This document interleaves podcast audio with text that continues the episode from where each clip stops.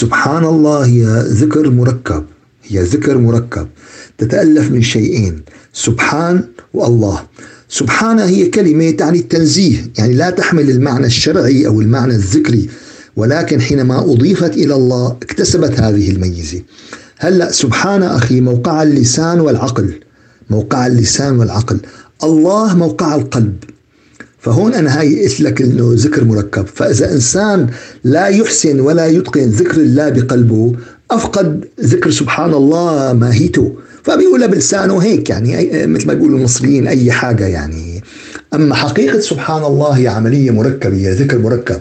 يعني مثل واحد بده يلعب كرة سلة بس أول شيء بتعلمه الجري بعدين بيلعب كرة سلة. بتعلمه الجري بعدين بيلعب كرة قدم. بتعلمه الجري بعدين بيلعب كرة طائرة. أما إذا ما بيعرف يرقد ما بيعرف يساوي هدوليك.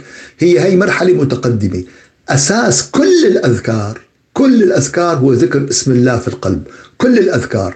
واللي بيفقد هذه المرحلة فقد فقد ما بيقول الخير كله ولكن فقد خيرا كثيرا وأصبحت عباداته لفظية لا تحمل هذا المعنى العميق. طبعا هي الأمور بدنا نجي لها بالتفصيل وعم نجي لها بس يعني نحن درس يعني المفروض الناس تلتزم فيه وتهتم فيه وتتابع فيه لحتى العلم بينبنى مرحلة مرحلة وبينبنى خطوة خطوة وهو علم عملي تأسيسي وليس كلام، يعني أنا فيني بمحاضرة محاضرتين أحكي كل هالكلام، أنا مو هذا هدفي، أنا هدفي ينبنى هالشيء بالناس حقيقة.